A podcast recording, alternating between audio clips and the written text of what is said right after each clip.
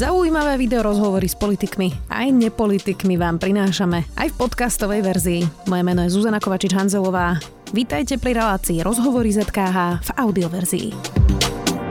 Poslanec Olano Ďor Dimeši porušil koaličnú dohodu. Do parlamentu spolu s opozičným extrémistom Tomášom Tarabom predkladá návrh, aby na štátnych a verejných budovách nemohli viať dúhové vlajky. Premiér Heger ho žiada, aby návrh stiahol. Igor Matovič ho naopak podporil. Poslanec zreagoval, že zákon stiahnuť nemieni viac už práve s Ďor Dimešim. Vítajte. Ďakujem pekne za pozvanie. Pán poslanec, koľko dúhových vlajok vysí na štátnych a verejných budovách? Vysela jedna na e, budove, kde sídli ombudsman a vysela jedna na veľvyslanectve v Maďarsku, v Budapešti. Ja sa pýtam preto, na našej ambasáde myslíte, jasné? Mm-hmm. Pýtam sa preto, že si tak predstavujem, že uh, poslanci a teda poslanci prostredníctvom zákonov by mali riešiť nejaký palčivý, možno až systémový problém, ktorý treba vyriešiť. Tu sa javí, uh, že toto je prosto neexistujúci problém. No, ja si to nemyslím, pretože nič také, že pálčivý, nepálčivý problém v zmysle Ústavy Slovenskej republiky a našich zákonov neexistuje. My máme legislatívnu iniciatívu v akejkoľvek téme. My dokonca môžeme podávať aj protiústavné zákony a takéto zákony môže aj parlament schváliť a potom je na rade pani prezidentka a ústavný súd, aby to posúdil ústavnosť alebo zákonnosť takýchto prijatých noriem. Avšak si myslím, že takýto zákon má opodstatnenie v slovenskom právnom poriadku už len preto, pretože ochrana štátnosti by mala byť e, jednou z priorit každej jednej vlády, našej nevynímajúc. Preto si myslím, že na štátnych budovách majú byť štátne symboly. Ale sami ste povedali, že to nie je vôbec nejaký rozšírený problém. Teda povedali ste jednu budovu na Slovensku konkrétne.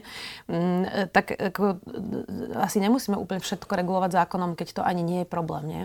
Po jednej e, môže prísť druhá, tretia, desiatá, dvaciatá a potom sa to môže stať aj úplne e, normálnou vecou a k tomu by sme e, neradi chceli prispieť tým, že budeme nečinní. Takže toto je, je okrem toho, že je to aj zakazujúca norma, tak má zároveň aj odradiť, pretože je tam za vyvesenie takýchto vlajok. Vy hovoríte o dúhovej, my sa o dúhovej zástave nezmiňujeme nikde.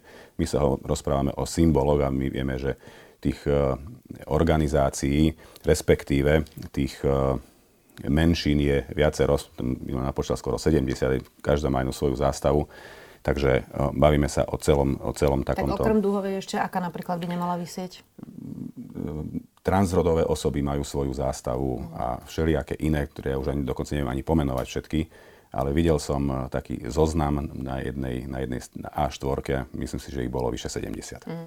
Ešte aj eh, Mária Patekiová, na ktorú to mohlo odkazovať, z toho, čo ste hovorili, už nie je vo funkcii, zatiaľ ste nového ombudsmana alebo ombudsmanku nezvolili. Ono to naozaj, pán poslanec, vyzerá, že toto neexistuje, ten problém, ktorý vy teraz riešite tým zákonom. No, existuje, pretože minimálne dvakrát v histórii sa stal. A my by sme neboli radi, ak by sa z tohoto stala norma. Rovnakou logikou nemali by sme zakázať kresťanské symboly na školách. Sme sekulárny štát, máme to v ústave. E, rovnako argumentujete aj vy, že týmto len budeme dodržiavať ústavu, to vás teraz parafrazujem. Tak prečo by teda napríklad na úradoch alebo v triedach na školách mal vysieť kríž? Preto, pretože priamo tá ústava, na ktorú sa odvolávate aj vy v otázke, spomína cyrilometodské tradície. A tie sú jednoznačne spojené s kresťanstvom a symbolom kresťanstva je kríž. Takže kríž je v poriadku. Kríž je absolútne v poriadku. Ale nie na štátnych budovách. Ja som ešte nevidel kríž na štátnej budove. Tak v triedach vnútri niekedy sú. Na cirkevných školách, áno, cirkevné školy sú preto cirkevné, lebo je zriadovateľom je církev, či sú to súkromné školy.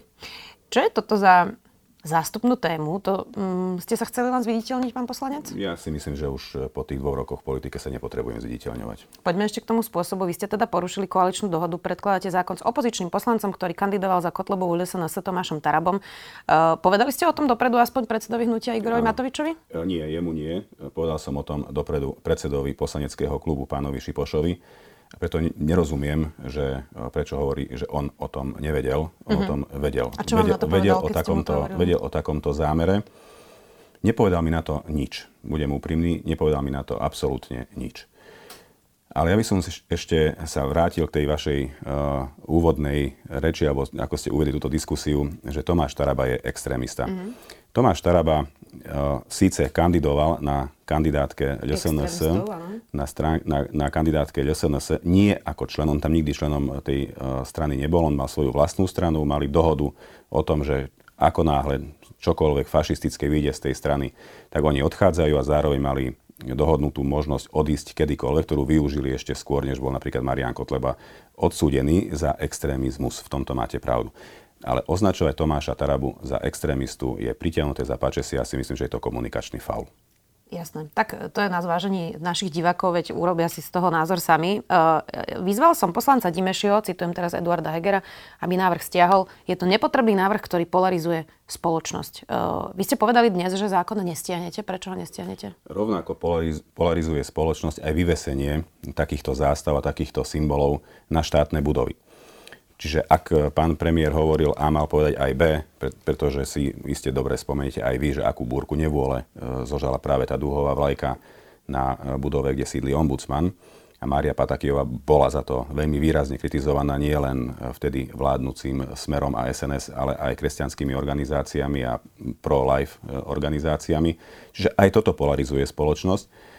A prečo to nestiahnem? No preto, lebo sú, je, to moje, je to moje hodnotové E, ukotvenie, to moje hodnotové ukotvenie je pevné. A, a inak to vám myslím, nikto neberie. Myslím, že to, čo vám vyčítajú, je spôsob, že to predkladáte s opozičným poslancom. Predpokladám, že budeme mať ešte možnosť sa vyjadriť k tomuto spôsobu, alebo keď to môžem povedať, tak to poviem už rovno teraz. Ja si osobne nemyslím, že som urobil niečo, čo doteraz neurobil v koalícii náš koaličný partner SAS. A je na to hneď niekoľko príkladov. Pani poslankyňa Cigániková podávala 12 pozmenujúcich návrhov k zákonu o tehotných ženách tak, alebo pomoci tehotným ženám tak, že nemala schválenie v koaličnej rade. Pán poslanec Baránik predložil zákon obmedzujúci kompetencie e, generálneho prokurátora vo vzťahu k 363 tiež bez schválenia koaličnú radu, dokonca došla aj k hlasovaniu. Takisto to urobila pani poslankyňa Marcinková, tiež momentálne z SAS. A, te, a na júnovú schôdzu SAS tiež dala zákon ohľadom tých lesných chodníkov tak, že ma nemala schválne, dokonca mala veto od ministra financií a podpredsedu vlády. Čiže v tomto smere som neurobil nič, čo už predo mnou neurobili iní. A pokiaľ ide o, o, o môjho spolupredkladateľa, mne to koaličná zmluva nezakazuje, pretože tá hovorí o tom, že strany sa nemôžu spájať s opozičnými stranami na to, aby presadzovali svoje záujmy na úkor iných koaličných strán. Asi rozumiete tomu, že a, akú logiku má tá koaličná dohoda. Prosto nemáte predkladať návrhy s opozičnými poslancami. Ja to už ako slo...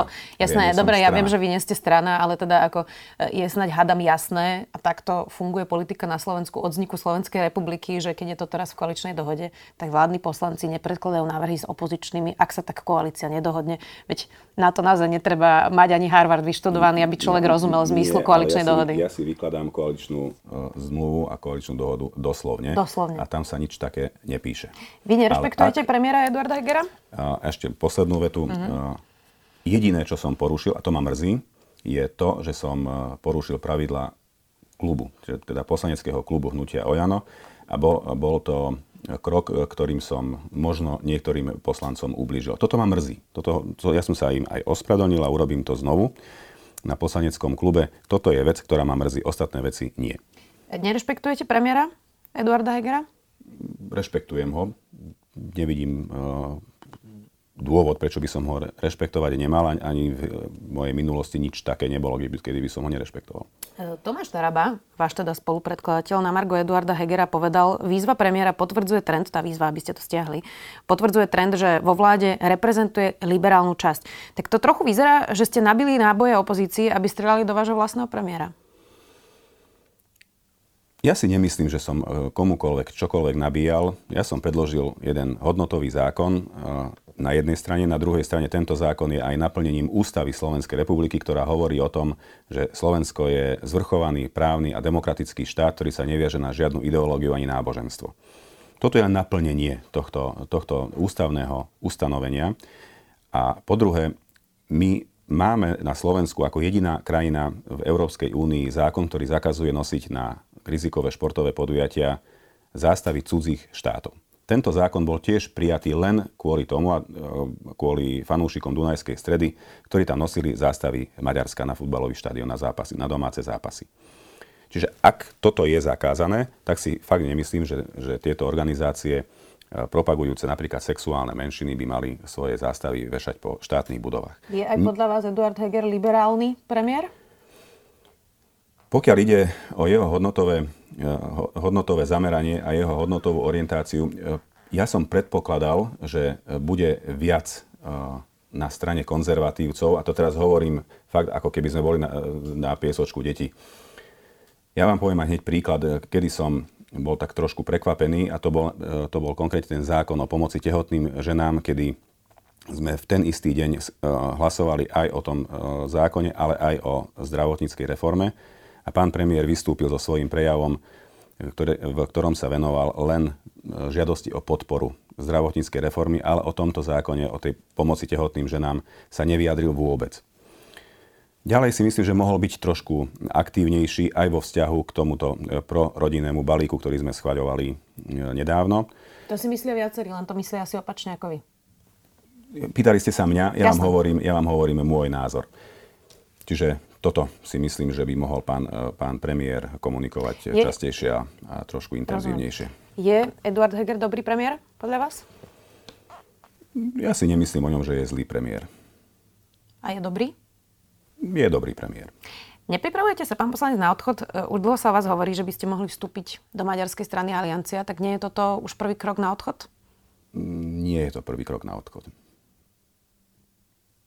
Čiže Ani nechcete, sa Ani... nechystáte sa vstúpiť do tejto strany? Nie, nie. Ani na ich kandidátke nebudete v najbližších voľbách? V politike som sa naučil, že nikdy neslobodno hovoriť to, čo bude, alebo čo môže byť, ani nikdy nič vylúčovať, ani potvrdzovať, ale nevyzerá to tak. Nevyzerá to tak. Takže Olano znova, ak by ste kandidovali? Samozrejme.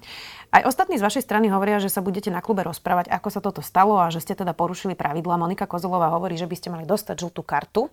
Andrej Stančík e, zase povedal, že ak by podporil váš zákon e, klub Olano, tak odíde. Michal Šipoš chce, aby teda klub zaujal jasné stanovisko. Vy by ste si dali aký trest? Sami ste hovorili, že ste porušili pravidla klubu a že vás to mrzí, takže čo by ste si dali ako trest?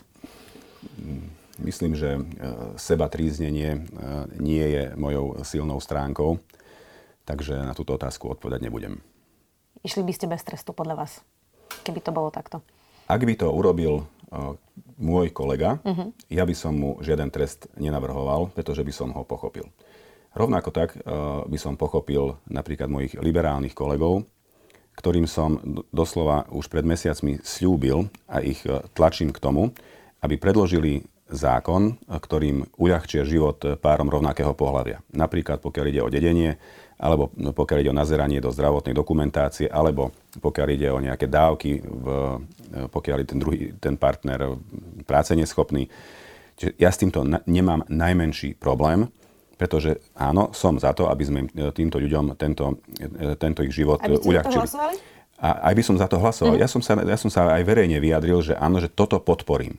Toto podporím, pretože som za to, že by párom rovnakého pohľavia uľahčili život. Samozrejme, nie som sa adopcie a registrované partnerstvo, to nie, ale, ale za toto áno. A ja som svojich kolegov doslova prosil, aby po tej marihuane, veľmi úspešnom ich projekte, podali aj tento návrh a som za neho ochotný hlasovať. Ak by to urobili moji liberálni kolegovia bez mandátu koaličnej rady, ak by to urobili bez konzultácie v klube, ja by som im nenavrhoval absolútne nič, pretože ich rozumiem, pretože to je téma, e, na ktorej im záleží. Rovnako som nehlasoval za vylúčenie pani e, poslankyne Tabak a, a zároveň som nehlasoval ani za vylúčenie e, pani poslankyne Hatrakovej. Hatrakovej, dokonca som hlasoval proti. Jasné. Juraj Čeliga, mimochodom asi môžeme povedať, že konzervatívny poslanec, e, to nazval návratom do 17. až 15. storočia. Teraz ho zacitujem úplne zbytočné. Navyše to rozoštve krajinu, je to gumové, zle napísané, nevhodné až hulvácké. To povedal Juraj Šeliga. Upozorňuje aj to, že je to lajdacky napísané a mohlo by to zakázať práve tie kresťanské symboly na školách. Nemá pravdu, že je to zle napísané? Ja som uh, túto situáciu a postoje uh, pána poslanca Šeligu, s ktorým mám inak veľmi dobrý vzťah, vnímal tak, že sa snaží kompenzovať e, voči e, svojim voličom a voči svojim sympatizantom, najmä zo slušného Slovenska, ktorí ho vyzvali prednedávnom, aby sa vzdal mandátu za to hlasovanie e, spoločne s poslaneckým klubom alebo s poslancami z LSNS. Takže ja to vnímam trošku takto.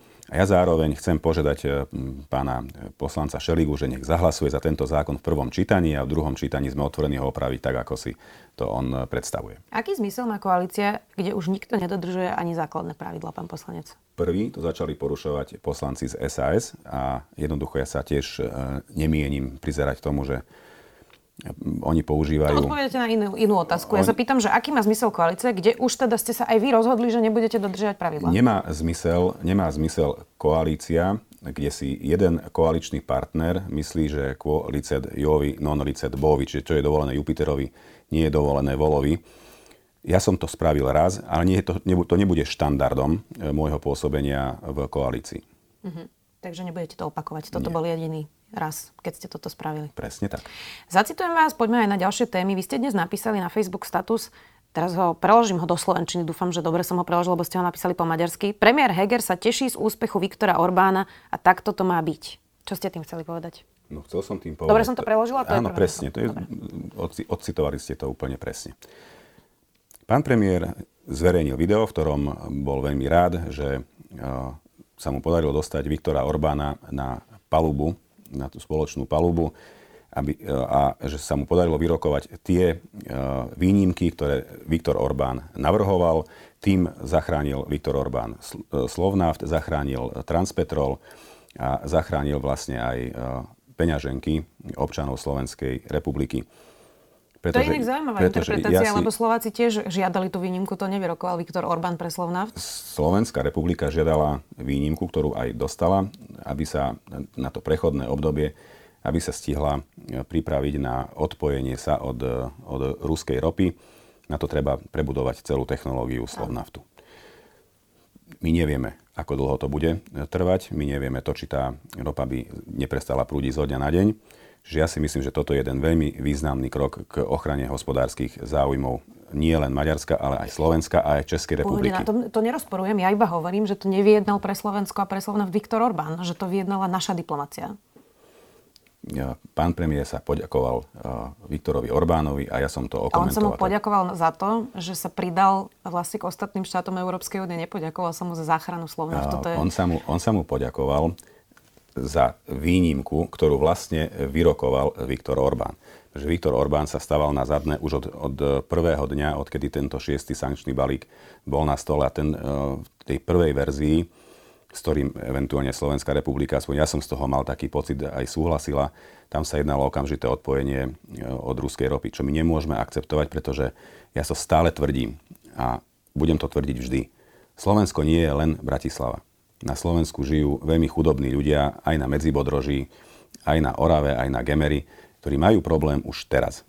A ja si osobne myslím, a dnes som to čítal aj v nejakom uh, článku, ktorý sa tomu venoval, že ropa a tým pádom aj ceny pohonných látok ešte vzrastú, pretože ich bude, menej, než je bolo doteraz, pretože sa to embargo na, na tú ropu z Ruska bude vzťahovať už o, o pol roka. Že tomuto sa ja chcem vyhnúť a ja by som bol veľmi rád, ak by sme ak by občania Slovenskej republiky nemuseli platiť náklady vojny na Ukrajine. Toto by som bol veľmi, veľmi rád. By som bol veľmi rád, to ak by aj Slovenska... s Viktorom Orbánom, on toto isté hovorí. Premiér Heger, ešte raz to zacitujem, sa teší z úspechu Viktora Orbána a tak toto má byť. To ste zámerne naformulovali, pán poslanec, tak, že to premiéra Hegera stavia do podriadenej pozície Viktorovi Abs- Orbánovi? Absolútne nie, absolútne nie. Dokonca som veľmi rád, že, e, pretože oni aj rokovali pred summitom, som veľmi rád, že premiéry týchto dvoch krajín sa vedia takto porozprávať a vedia takto spoločne presadzovať svoje záujmy. Dokonca vy viete, že ja som veľký fanúšik V4 a preto si myslím, že, že toto je správny postup, ako by mali premiéry dvoch krajín spolupracovať. Vidíte, Ivan Korčok hovorí, že odkedy budeme od prvého jala predseda V4, že utlmí zahranično-politický rozmer V4 práve preto, ako sa Viktor Orbán správa. Ja by som už veľmi nerád eh, komentoval čokoľvek, čo povie eh, pán minister zahraničných vecí. Náš vzťah je dôverne známy celému Slovensku. Takže eh, nebudem komentovať tento jeho výrok, ale myslím si o ňom svoje. Koho záujmy, pán poslanec, hájete? Maďarské alebo slovenské? Ja hájim záujmy občanov Slovenskej republiky. A ak ten záujem Sloven- občanov Slovenskej republiky je rovnaký, aký je záujem aj Maďarov žijúcich v Maďarsku, tak sa môže zdať, že hájim ich záujmy, ale vôbec nie, pretože ja som uh, za to, aby táto vojna čo v najmenšej miere postihla občanov Slovenskej republiky.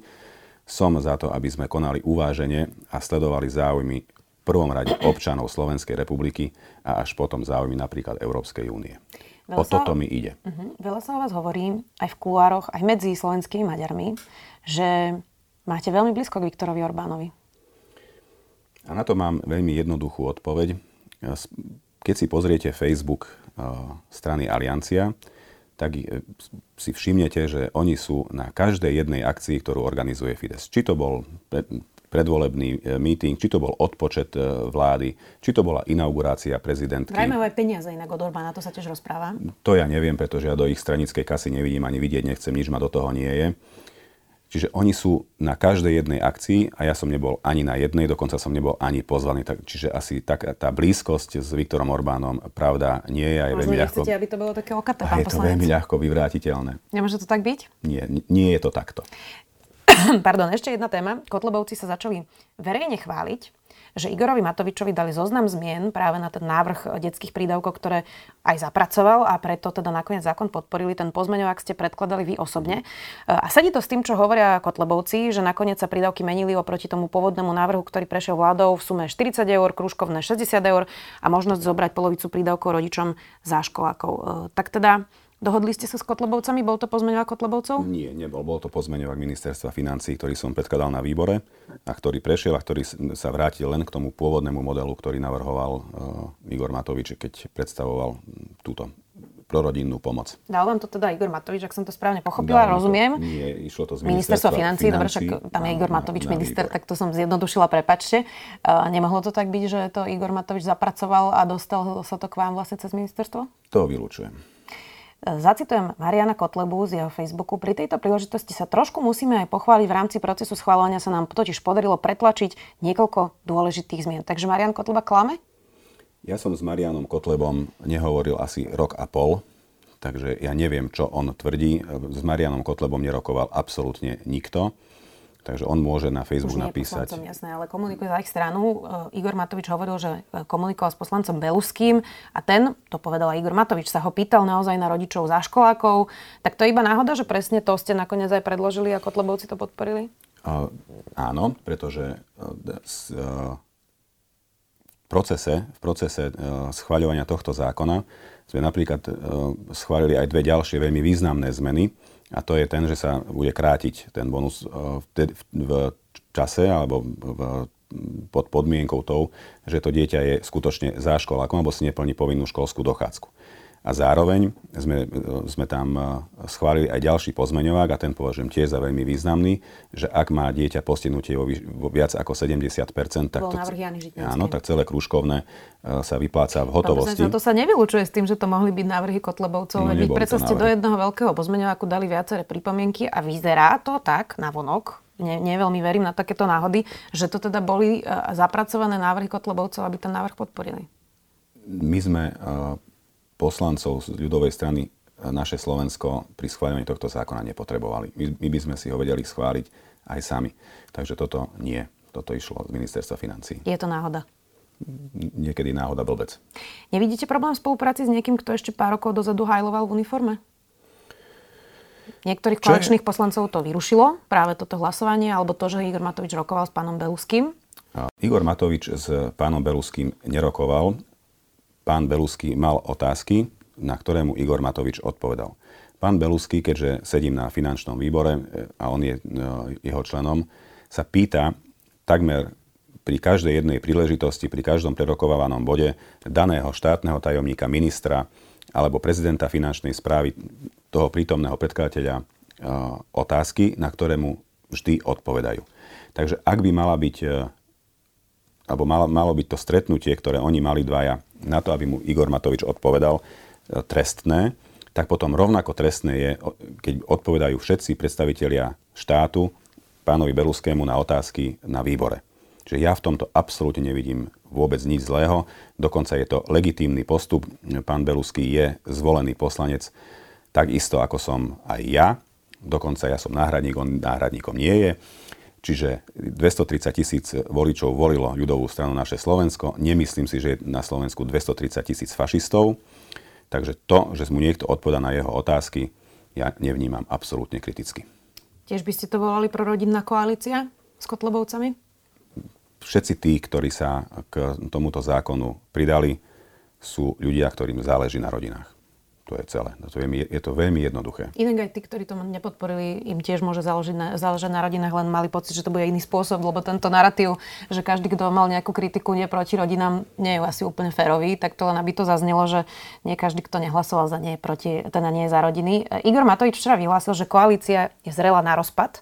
Spomínal rozpočet. Inak bola to zaujímavá argumentácia, že rozpadne E, sa preto, lebo nemá on krytý rozpočet a sám si teraz vlastne zatiaľ on sekeru 1,4 miliardy práve e, prídavkami, ktoré zatiaľ nemá kryté. V každom prípade vy to tak vidíte tiež? Rozpadne sa táto koalícia ku koncu roka na rozpočte?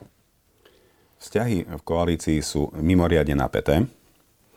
Miera nedôvery a miera nevraživosti je tak vysoká, že by sa mal, musel stať zázrak, ak by, ak by sa tieto vzťahy znormalizovali. Avšak e, my máme pred sebou jeden veľmi významný cieľ a to je oprava štátu. A na toto ešte stále máme príležitosť. Máme menej než dva roky do riadnych e, parlamentných volieb. Jednotlivé strany majú ešte stále zo svojho programu e, zákony a myšlienky, ktoré nie sú ešte pretavené a schválené, teda pretavené do zákonov a schválené v parlamente. My tam máme e, rozhodni to, z ktorého sme schválili, myslím, že len jeden bod. Ďalší je teraz... Tie otázky, ktoré ste sa pýtali voličov a slúbili ste, že ich splníme. Ja len preto, aby to ľudia rozumeli, že čo, o To je tých 10 otázok, jeden sme splnili, to je 200 eur od 4. mesiaca pre tehotné mamičky a e, na junovú schôdzu je v prvom čítaní zákon o hmotnej zodpovednosti. Čiže toto sú len dva body z desiatich, čiže my máme čo robiť. Zároveň majú čo robiť aj ostatné strany u hnutia Smerodina ešte neprešla exekučná amnestia, čo bol tiež jeden z ich hlavných bodov programu. Dôchodková reforma. Dôchodková reforma Milana Krajniaka. Máme ešte čo opravovať v tomto štáte, máme čo schvaľovať. Takže toto môže byť takým tmelom, ktorý nás napokon preniesie cez všetky tieto krízy, pretože boli aj kľudnejšie obdobia v tejto koalícii. Ja si myslím, že príde leto, sa trošku uh, tieto vzťahy urovnajú. Veľa sa hovorí o tom, že máte s Igorom Matovičom k sebe blízko. Možno to bolo vidno aj na tom, že vás podporil aj pri tomto vašom návrhu zákona o duhových vlajkách. Tak čím to je, že máte s Igorom Matovičom také dobré vzťahy? Nedarí sa to každému? Ja si nemyslím, že mám e, iný vzťah, než majú e, iní. Ja som aktívny človek, ja som do politiky neprišiel sedieť do parlamentu a stláčať gombíky. E, a táto moja aktivita súvisí aj s tým, že sa často potrebujem stretávať s pánom podpredsedom vlády a ministrom financí, pretože tie zákony, ktoré navrhujem, majú súvisť aj so štátnym rozpočtom, čiže tam jednoducho musím chodiť. A zároveň som e, podpredsedom finančného výboru, kde musíme komunikovať aj so štátnymi tajomníkmi, aj s pánom ministrom návrhy zákonov, ktoré idú do pléna. Tie treba tam obhajovať, plus e, samozrejme aj na výboroch. Čiže ja si nemyslím, že mám nejaký e, iný vzťah, než majú iní poslanci, ktorí sú takisto aktívni. Vyzerá to, že máte k sebe bližšie ako s inými poslancami má Igor Matovič. Ale kto to tvrdí? Tak, aj to rozprávajú niektorí poslanci od vás, ale aj to tak vyzerá na vonok. Hm, ja si to nemyslím. Ja mám s pánom ministrom úplne štandardný, normálny vzťah, podporujem ho. Takže nevidím tam nič také, čo by uh, nemohli mať aj iní poslanci. Mala som nejak poslednú otázku, že či budete kandidovať na kandidátke Olano v ďalších voľbách, ale toto ste mi už odpovedali vlastne v strede, takže e, týmto sa skončil náš rozhovor. Ďakujem veľmi pekne, že ste si našli čas. Poslanec za Olano, Ďorď Dimeši, ďakujem. Ďakujem pekne za pozvanie.